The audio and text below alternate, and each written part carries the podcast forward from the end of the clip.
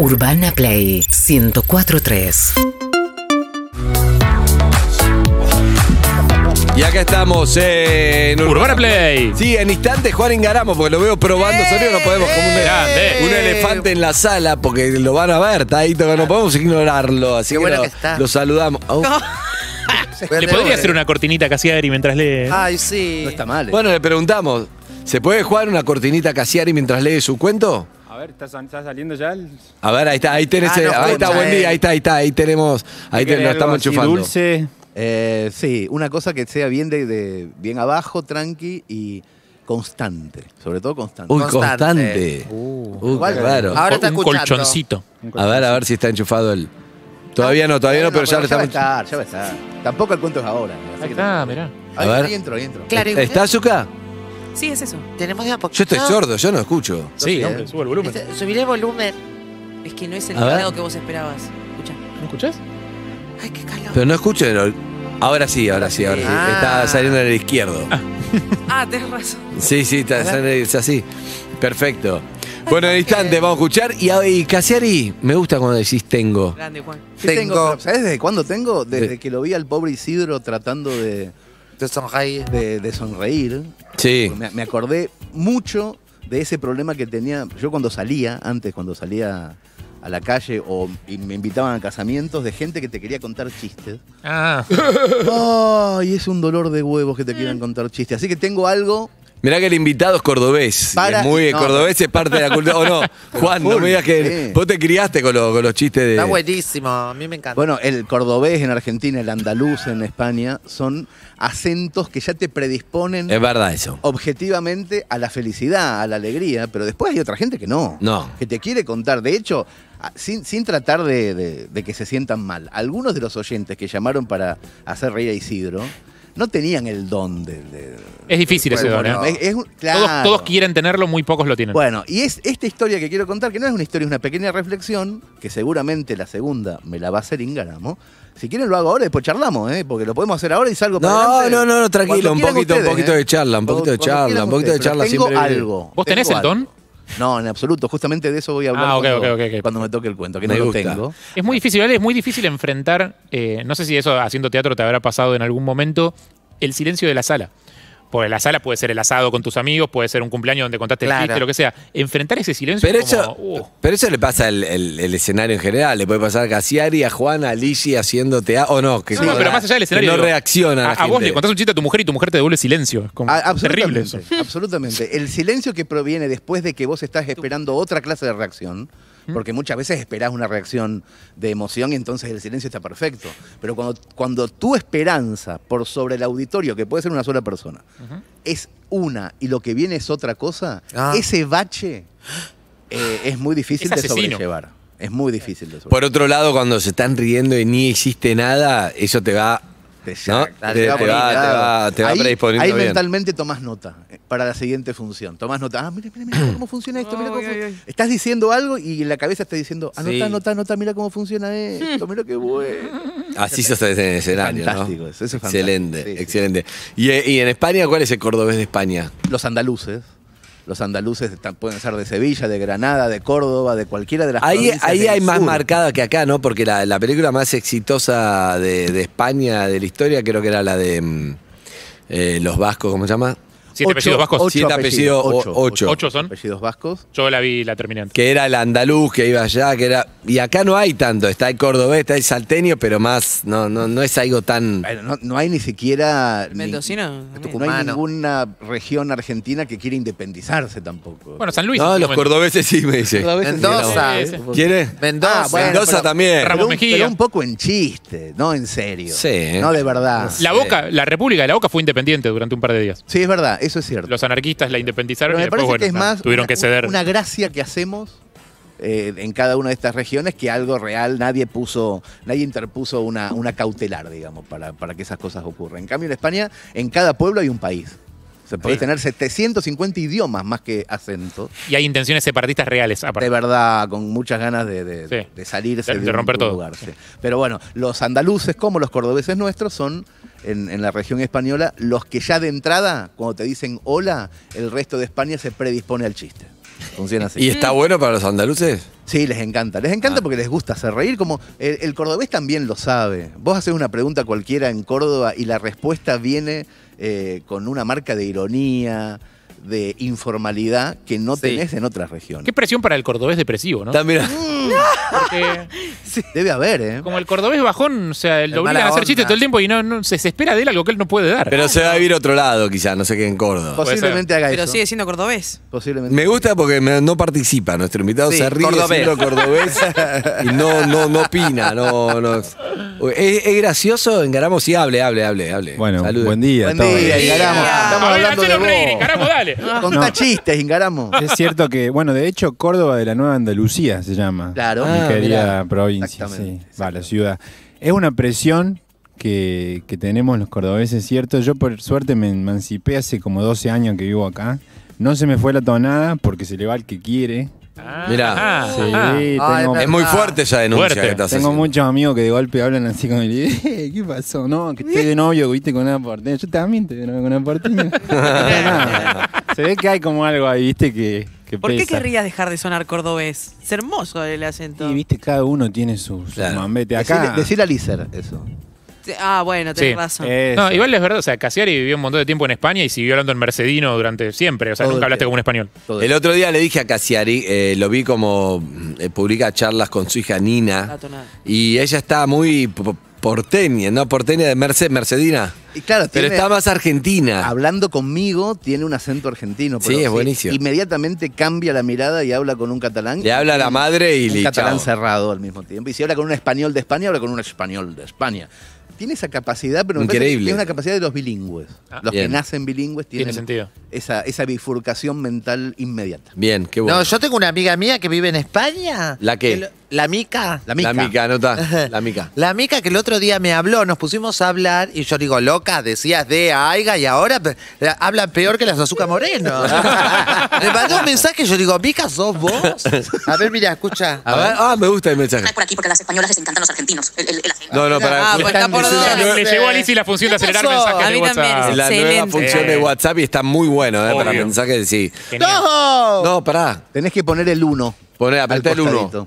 El Por uno. uno. En el mensaje, a la derecha. Ok, ahí gordo. ¿cuál es tu drama? Arretrada. Acá. eh. A ver, ahora. Voy antes yo porque quiero ir a ver a mi madre y a mis hermanos No, y mi no. sobrino. Que ¡Loca! ¿Cuánto hace que vive Mica? Dale. ¿Cuánto hace que vive allá?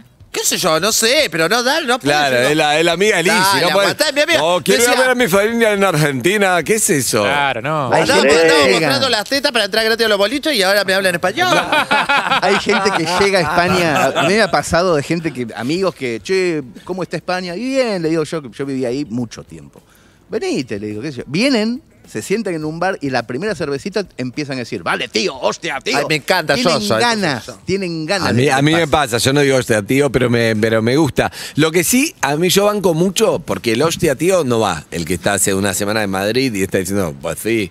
Pero banco mucho el que te dice, eh, ¿cómo te puedo El, decir? el vale en argentino, por ejemplo. Exacto, Vale. que sigue hablando, la palabra, sigue pero- hablando en argentino y te incorpora, vale, sí, enhorabuena, dale, flaco, enhorabuena. Ah, ¿Entendés? Como te digo, Me y se va mola, me adaptando, mola. pero me mola, perfecto, me mola. Pero no te dice me mola, te dice, dale, me mola, dale, nos vemos Ah, a las claro. seis ahí en, en Puerta del Sol. Mola. Pero te sigue en un tono argentino y se va adaptando, eso sí lo banco. Yo sí, eso en catalán, era muy gracioso. Hablaba en jerga argentina en ¿Cómo catalán. era? Entonces, por ejemplo, decía, no, te estoy diciendo cualquier verdura, en catalán te estoy diciendo qualsevol finestra.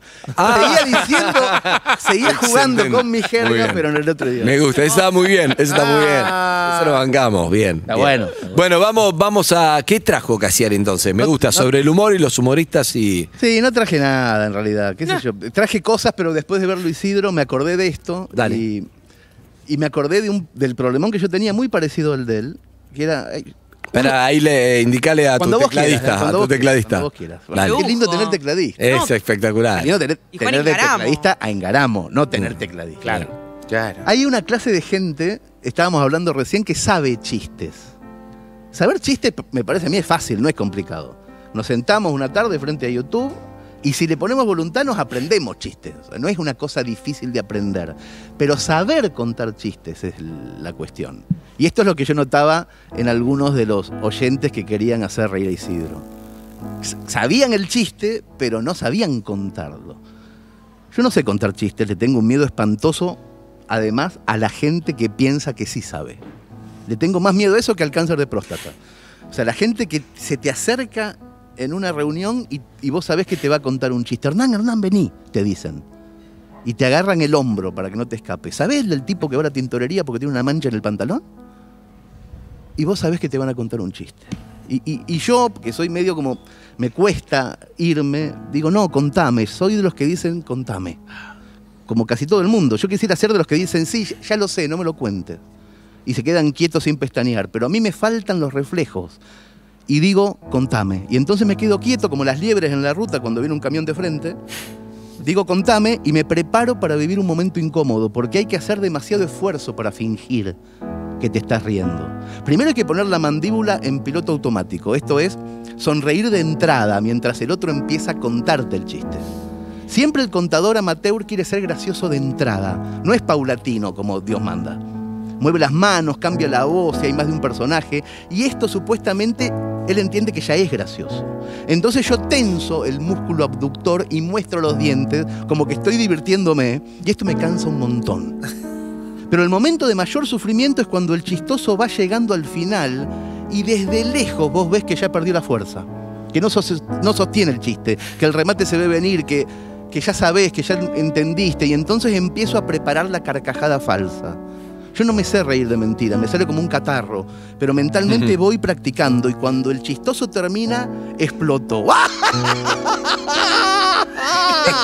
Hago eso. ¡Eso! Y enseguida freno. Trato de no quedar del todo satisfecho por la duda que quiera contarme otro. Pero hay algo peor que el que te arrincona en soledad y es el que cuenta chistes verdes en la mesa. Y en vez de decir culo, poronga, hace gestos, porque hay viejas, hace ruiditos o movimientos de ceja. Había una pareja en el auto la noche y estaban a punto de, ya saben, ¿no? No dicen todo porque hay una abuela y cierran el puño, ponen cara graciosa, mueven la mano para atrás y para adelante en- haciendo el gesto de coger. Y entonces ella le agarra al tipo, ¿no? Dice, y mira a las mujeres presentes y a las viejas. Y yo pienso, si vas a contar algo en donde la poronga es protagonista, decí poronga, por el amor de Dios. Y si pensás que decir poronga es una falta de respeto o constituye delito, entonces no cuentes en la mesa algo donde la poronga es protagonista. Yo transpiro mucho en esas reuniones de gente que cuenta chistes, me hago mucha mala sangre. Odio, por ejemplo, a los que cuentan chistes de gallegos y ponen la Z en todas partes.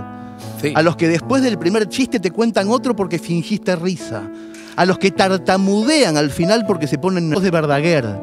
A los que se ríen mientras cuentan el chiste como si los ganara la tentación.